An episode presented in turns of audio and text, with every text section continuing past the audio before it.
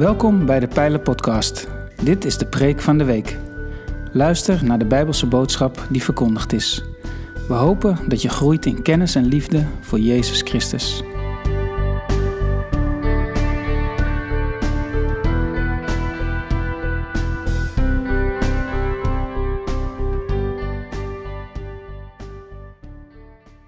Goedemorgen, broeders en zusters, gasten. Misschien ben je hier voor het eerst, misschien ben je al vaker geweest. Ik hoop dat je de liederen kon meezingen. Trouwens, u heeft misschien gezongen Hier ben ik. Maar God heeft u al gezien voordat u hier kwam. Hij weet u te vinden. In je hart, in je leven, zoals je hier zit. En dat is inderdaad waar. We leven naar Pasen toe. We noemen het ook wel de stille week. Maar wat ik hoop is dat het ook stil is in je hoofd. Stil is in jouw hart. Dat het stil mag zijn in jouw leven. Dat er rust is. En het lijkt zo gek, hè? Want er gebeurt zo verschrikkelijk veel. Oorlog in Oekraïne. Vluchtelingen. De maatschappij staat onder grote druk. Jouw leven, misschien je werk, je persoonlijke situatie. Voor alles gebeurt er. Er wordt getrokken aan je hoofd, getrokken aan je gedachten. Misschien twijfel je over het bestaan van God. Of God jou wel ziet, of Christus wel leeft, of hij echt is opgestaan. Of er verlossing is voor jou in jouw situatie. Laat ik je dit zeggen. Ja, die is er. Ik hoop dat je je hart in deze dienst mag openen als we zo samen zingen. We God gaan zoeken. Als we uit de Bijbel gaan lezen. Gaan nadenken over de stille week. Het is eigenlijk volop crisis in de wereld. Echt enorme crisis. Op zoveel fronten. En het is wonderlijk. En dat is echt het evangelie. Dat je terwijl die crisis zich afspeelt. Op allerlei fronten en vlakken. Dat je weet. God ziet mij. Christus is bij mij. Er is vrede in Hem. Er is vrede in mijn hart. Ook al ben je ziek. Ook al gaat van alles mis in je leven, zo lijkt het. Maar dat je bent afgestemd op God. Dat er rust is in je leven. Dat je die crisis aan kunt. En we gaan met elkaar lezen over een crisissituatie in het Nieuwe Testament. Bijna hetzelfde als wat je nu om je heen ziet. En dat Jezus toeleeft naar het moment dat hij in Jeruzalem zal worden gearresteerd, dat hij sterft en dat hij zal opstaan uit de dood. Laten we lezen met elkaar uit Marcus hoofdstuk 14.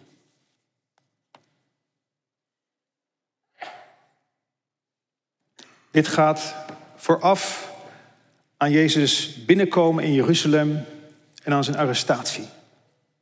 Marcus 14, versen 1 tot met 9. En let wel, dat negende vers, en er werd al naar verwezen aan het begin van de dienst, dat negende vers, daar gaan we het met name over hebben. Marcus 14, vers 1 tot en met 9. De volgende dag zou het feest van Pesach en het ongedezemde brood beginnen. De hoge priesters en schriftgeleerden zochten naar de mogelijkheid om hem door middel van een list gevangen te nemen en te doden. Maar niet op het feest, zeiden ze, want dan komt het volk in opstand. Toen hij in Betanië in het huis van Simon, degene die aan huidziekte had geleden, aanlag voor de maaltijd, kwam er een vrouw binnen. Ze had een albasten flesje bij zich dat gevuld was met zeer kostbare, zuivere nardusolie. Ze brak het flesje open en goot de olie uit over zijn hoofd. Sommige aanwezigen zeiden geërgerd tegen elkaar: Waar is deze verkwisting goed voor? Die olie had immers voor meer dan 300 denarii verkocht kunnen worden en het geld hadden we aan de armen kunnen geven. Ze voerden tegen haar uit. Maar Jezus zei: Laat haar met rust. Waarom vallen jullie haar lastig? Ze heeft iets goeds voor mij gedaan. Want de armen zijn altijd bij jullie. En jullie kunnen weldaden aan hen bewijzen wanneer je maar wilt. Maar ik zal niet altijd bij jullie zijn. Wat ze kon, heeft ze gedaan. Ze heeft mijn lichaam nu al met olie gebalsemd met het oog op mijn begrafenis. Ik verzeker jullie, waar ook maar ter wereld het goede nieuws verkondigd wordt, daar zal ter herinnering aan haar verteld worden wat zij heeft gedaan. En die woorden in vers 9, ik verzeker je, daar stond voorheen amen. Dus Jezus benadrukt dit.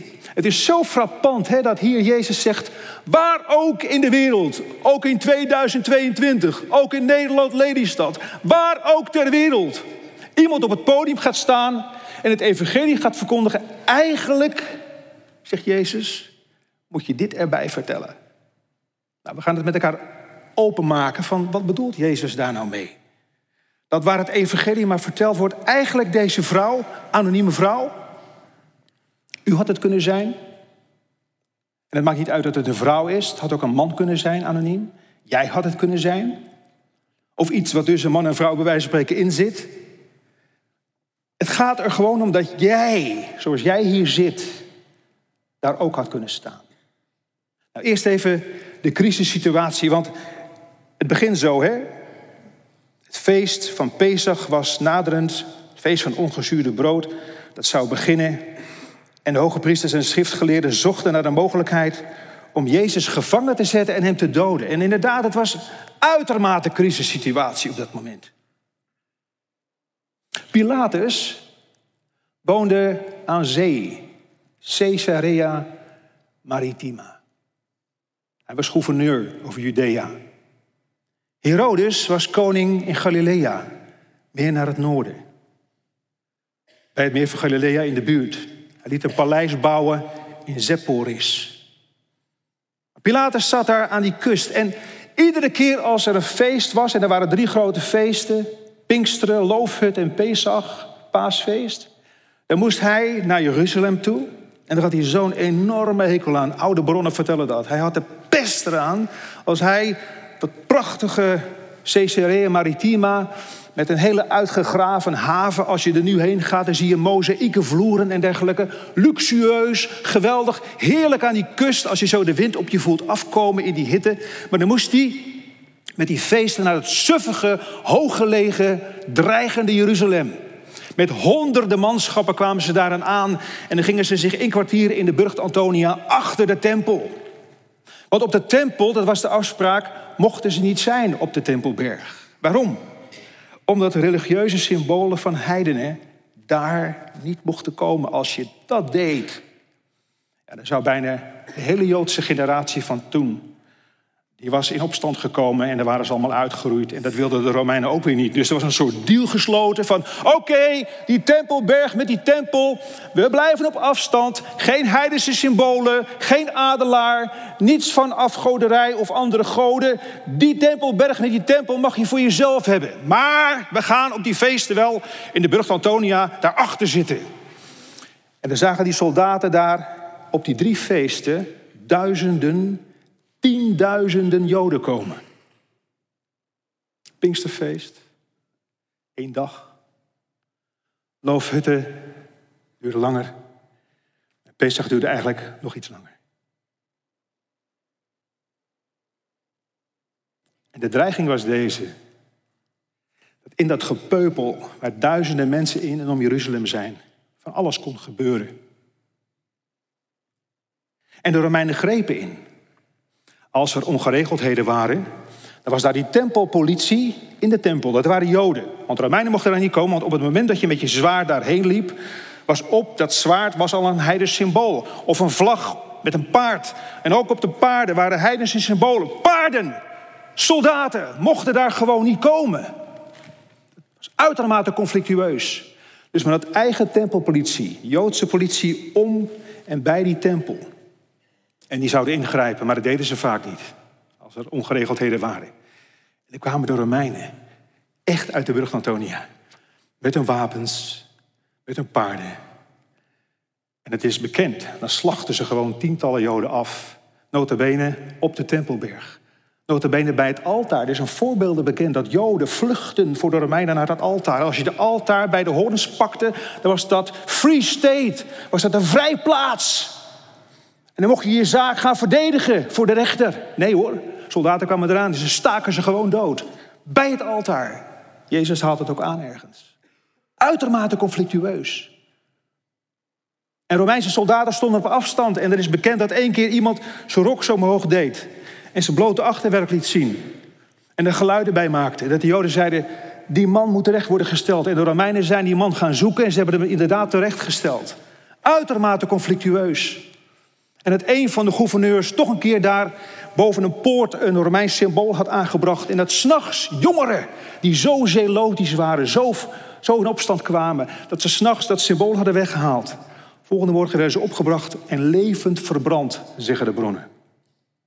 Crisis, crisis, crisis. Herodes zat in Zepporis bij Galilea. Daar liet hij een prachtig paleis bouwen. De tijd van Jezus' geboorte was men daar al mee bezig. Even de vraag waar de timmerman Jozef heeft gewerkt. Men zegt wel, hij had zijn eigen werkveld daar in zijn dorp. Maar waarschijnlijk ging hij iedere dag plichtsgetrouw naar Zepporis om daar te gaan bouwen. Het kan best zijn dat Jezus mee is gegaan. Dat hij Zepporis heeft zien gebouwd worden. En Herodes was eigenlijk, ja, je zou kunnen zeggen, een stroomman van de Romeinen. Notabene ook nog een Edumeen. dus hij was van Edom. Dus eigenlijk was hij niet de gewettigde koning. Zeer besproken. En allerlei Joden uit Galilea kwamen in opstand. Zeloten. En juist rond Pesach waren er Zeloten uit Galilea. Die een hekel hadden aan de koning. Dat ze naar Jeruzalem gingen om daar inderdaad liquidaties te verrichten. Ze hadden zo'n klein dolk onder een mantel en in het gepeupel in Jeruzalem zochten ze naar soldaten die iets hadden misdaan of andere verantwoordelijken die iets hadden gedaan. En dan kwamen ze in de buurt en dan staken ze die dood. Dus een uitermate conflictueuze zaak als Jezus hier in deze omstandigheden naar Jeruzalem gaat. En nu dit. De haat was zo ontzettend diep. En met name omdat je zag dat die Romeinse heidense cultuur steeds dichterbij kwam. Wat je nou in de Oekraïne ziet, moet je je voorstellen. Dat op een zeker moment daar stadions worden gebouwd. Het Poetin-stadion. Of een nieuwe bibliotheek gebouwd. De Poetin-bibliotheek. Nu aan de lopende band, heel terecht, menselijkerwijs, hoor je mensen zeggen: dit komt nooit meer goed. Die conflicten die zitten zo diep. Men zag heidense aquaducten komen. Heidense tempels. En langzamerhand rukte dat zo van Galilea en omstandigheden en omgeving op naar Jeruzalem. En op een zeker moment zou dat ook op de Tempelberg gaan komen. Je zag eigenlijk de vijand op je afkomen en je kon er gewoon niets aan doen. En terwijl Jezus naar Jeruzalem gaat, speelt zich dit af. Die conflicten, die situaties. En als hier staat dat inderdaad men van zins was om Jezus op te pakken en om hem te gaan doden, was dat daarom. Omdat hij zomaar een lont in het kruidvat kon duwen. Omdat er zomaar opstanden konden komen. En de leerlingen van Jezus geloofden dat ook. In Lucas 19 lees je dat Jezus naar Jeruzalem gaat en dat de discipelen zeggen: Gaat u nu uw koninkrijk stichten? En Petrus was bereid om zijn zwaard te pakken en te gaan vechten voor zijn Heer.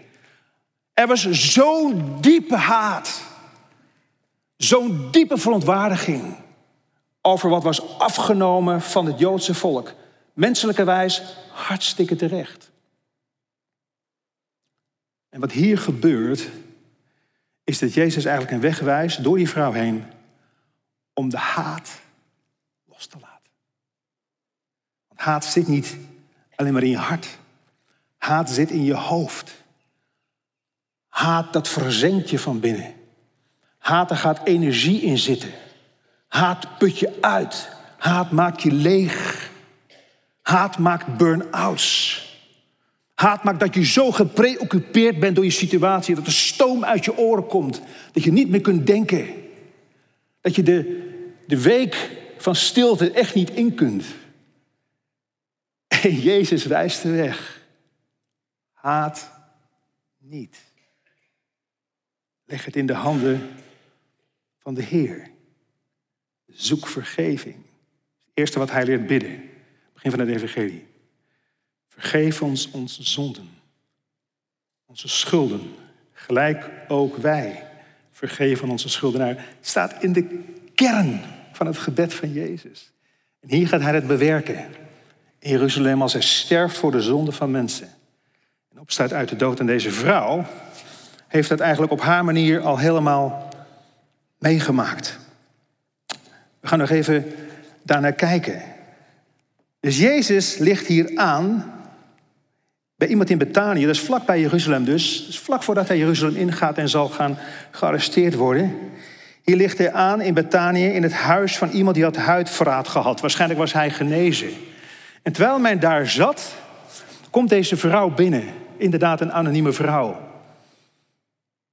Wat we wel uit de andere evangeliën en dit evangelie kunnen opmaken... is dat deze vrouw door Jezus was geholpen. Op zo'n manier dat hij haar de weg had gewezen naar verlossing. Van een situatie, van haar zonde, van haar schuld. Sommigen zeggen ja, ze had allerlei relaties gehad, dat zou heel goed kunnen.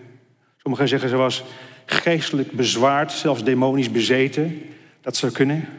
Maar deze vrouw had een lode last te dragen.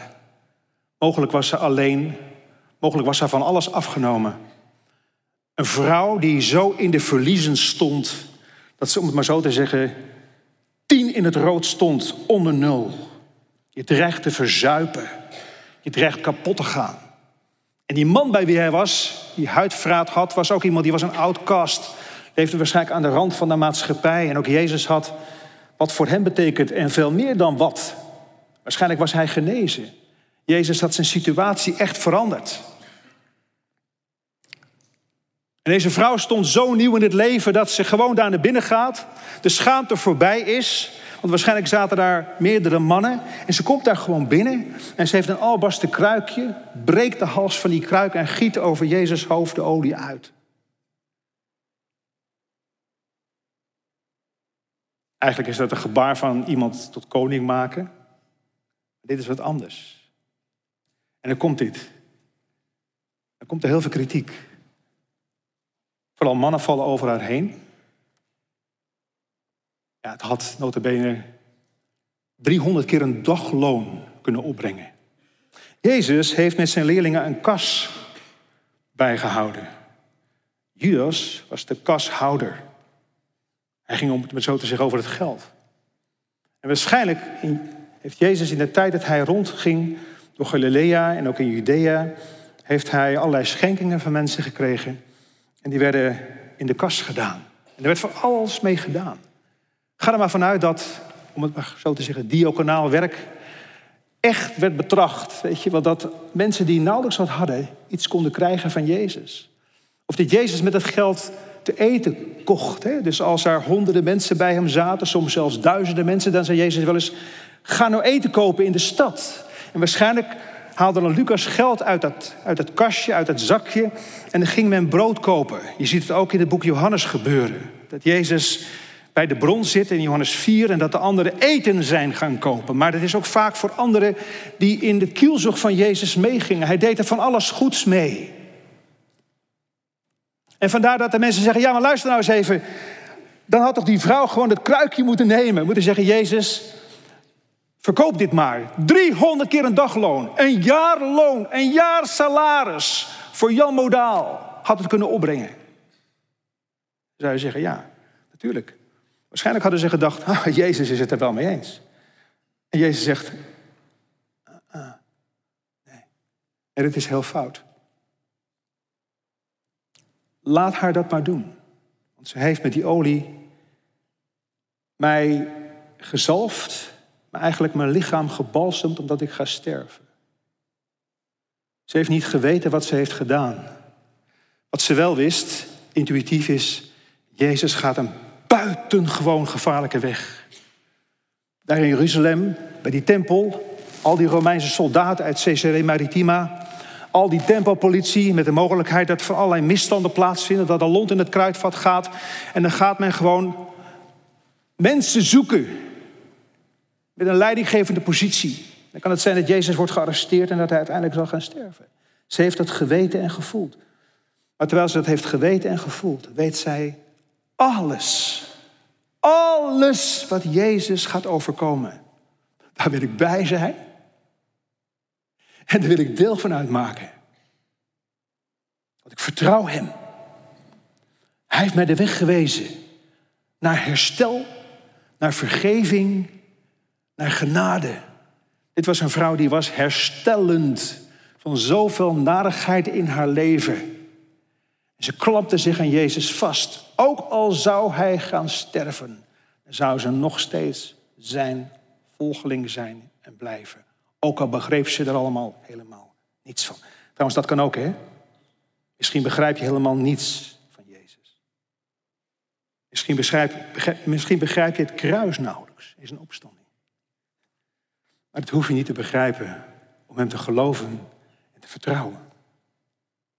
Je mag nu al je hart, zoals deze vrouw heeft gedaan, aan Jezus geven en zeggen: Hoe het ook zij, ik moet bij hem zijn om in de crisis van mijn leven opnieuw te kunnen beginnen.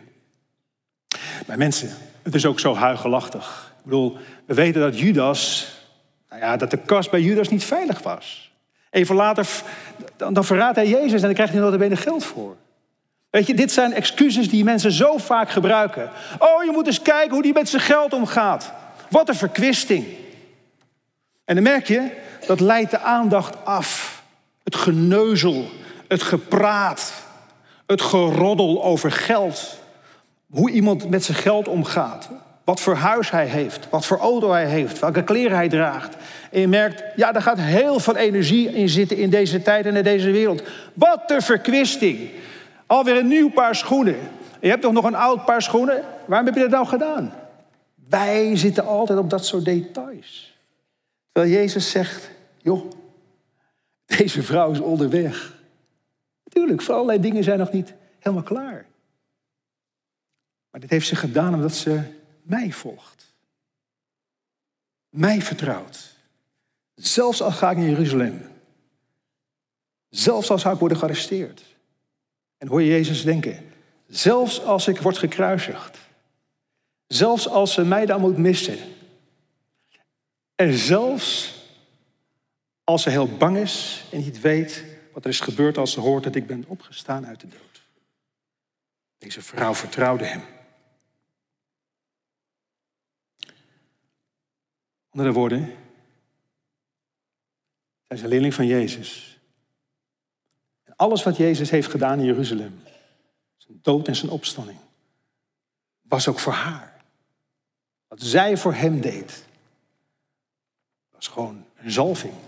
Maar wat Jezus voor haar deed, onbetaalbaar. Eigenlijk heeft ze met het kruikje dat ook duidelijk gemaakt. Wat Jezus zou gaan doen is onbetaalbaar. Wat dacht je van een jaar salaris? Daar kun je je eigen zonde niet mee schoonwassen. De enige die zonde kan wegnemen is Jezus Christus. De enige die de ban van zonde kan breken is Jezus Christus. De enige die werkelijk het herstel in je leven kan garanderen en die daar verantwoordelijkheid voor wil nemen, is Jezus Christus. Die heb je nodig. Heel bijzonder dat Jezus dan inderdaad zegt, we hebben die laatste woorden gelezen, voorwaar, voorwaar. Ik verzeker jullie, waar ook maar ter wereld het goede nieuws verkondigd wordt, daar zal ter herinnering aan haar verteld worden wat zij heeft gedaan. En dan staat er inderdaad, toen ging Judas Iscariot, een van de twaalf, naar de hoge priesters om hem aan hen uit te leveren. Heel interessant om dat te zien. Want we weten allebei dat Judas Iscariot, ja, verrader van Jezus Christus, dat is de boeken ingegaan met de naam erbij. Maar van deze vrouw is dat dus niet het geval. En toch zegt Jezus overal. En ik ga het toespitsen. Ik heb het al gezegd, vandaag, hier, wordt het evangelie verkondigd. Jezus is naar Jeruzalem gegaan om te sterven voor jouw zonde, uw zonde. Hij is opgestaan uit de dood. En hij heeft nieuw leven in zijn handen. Hij heeft de macht de hemel te openen en de hemel te sluiten. Hij heeft de macht om jouw herstel, de vergeving in jouw leven door te zetten. En wat is het mooi dat hier staat. Zij deed wat zij kon. Met andere woorden, en dat geldt ook voor jou. Je kunt niet meer doen dan je kunt. Deze vrouw, in al haar complexiteit, misschien allerlei dingen die nog aan af zijn in haar leven, zij heeft gezegd: Jezus, hier ben ik. En om dat als het ware tastbaar te maken, heeft ze hem met olie gezalfd, een jaarloon. Hoe zit het met jou? Wat kun jij? Wat kun jij? En het mag nog zo onaf zijn. Misschien zit je hier, heb je allerlei vragen over Jezus. Misschien zit je hier met allerlei gevoelens van wanhoop. Misschien ben je verward. Er zijn zoveel zaken in je leven bezig. heb je ook, ben je gaan haten. Is dat dat venijn naar boven gekomen? De ironie. Het sarcasme van, ah, het zal wel. Nederlanders zijn zo sarcastisch, zijn zo zuur en ironisch aan het worden. En die ironie door spekt vaak met gevoelens van wroeging en haat tegelijk. We dissen het gewoon op. Dat hoeft niet af te zijn. Jezus zegt, je mag komen zoals je bent. Zij deed wat zij kon. Wat kun jij? Wat kun jij? Je kunt opstaan. Je kunt naar Jezus gaan. Je bent hier naar de dienst gekomen. Je kunt in je hart zeggen, Heer Jezus, hier ben ik. Ik doe wat ik kan. Ik strek mijn hand uit. Ik open mijn hart. En dan kan alles nog onaf zijn. Maar je doet wat je kunt en Jezus aanvaardt dat. Je hoeft er niet helemaal uit te zijn. Je hoeft niet heilig te zijn. Je hoeft niet gedoopt te zijn. Je hoeft niet perfect te zijn. Je hoeft geen lid van deze gemeente te zijn. Alles wat Jezus van je vraagt is: kom zoals je bent. Doe wat je kunt. Al is het bij wijze van spreken door je snikken heen, door je gebroken hart heen, en zeggen: Heer, ah, dit kan ik nog. Kom mij te hulp. Hier zit ik, hier ben ik. Help mij. Help mij niet te haten. Hier is mijn boosheid. Help mij los te komen van kwade patronen in mijn leven. Wijs me de weg in mijn relatie die me alle adem ontneemt. Wijs me de weg in deze situatie. Dat de oorlog aan me vreet, dat ik me onzeker voel, dat ik nachten wakker lig.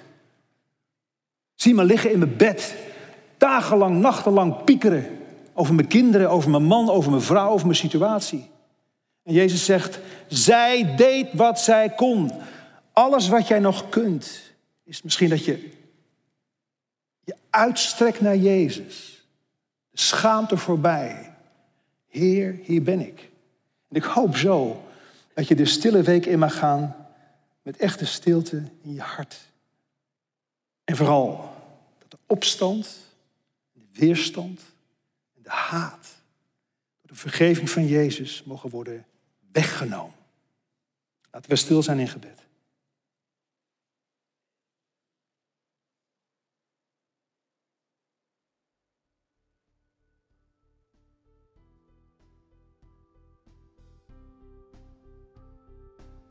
Heere God, de stille week. We bidden voor elkaar zoals we hier zitten. Dat gegil in ons hoofd, het geschreeuw van ons hart, het smachten, Heer, door u gehoord wordt. En dat u zegt, kom maar. Want je doet wat je kunt. Je kunt niet meer dan dat. Jezus ziet ons. Hij wijst ons niet af. Hij verwijt ons niet kom maar. Dit is wat je kunt. We bidden voor elkaar, Heer. Hier is ons hart, hier is ons leven. We bidden voor degenen die ons zo bezorgd maken. Omstandigheden. Dat we in stil gebed een paar woorden mag je in stilte naar Jezus uitspreken. Maar roep het uit naar Hem.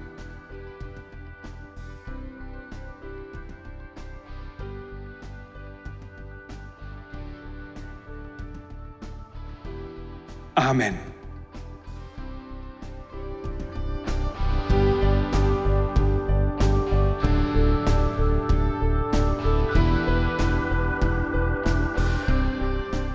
Bedankt voor het luisteren naar deze aflevering van de Pijlen Podcast, Preek van de Week. Heb je vragen naar aanleiding van deze preek? Stel ze.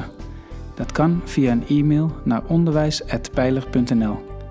We helpen je graag verder in je groei als leerling van Jezus Christus. Abonneer je op deze podcast, zodat je altijd op de hoogte blijft van het onderwijs uit de Pijler. Goede week gewenst, ga in vrede, want God is nabij.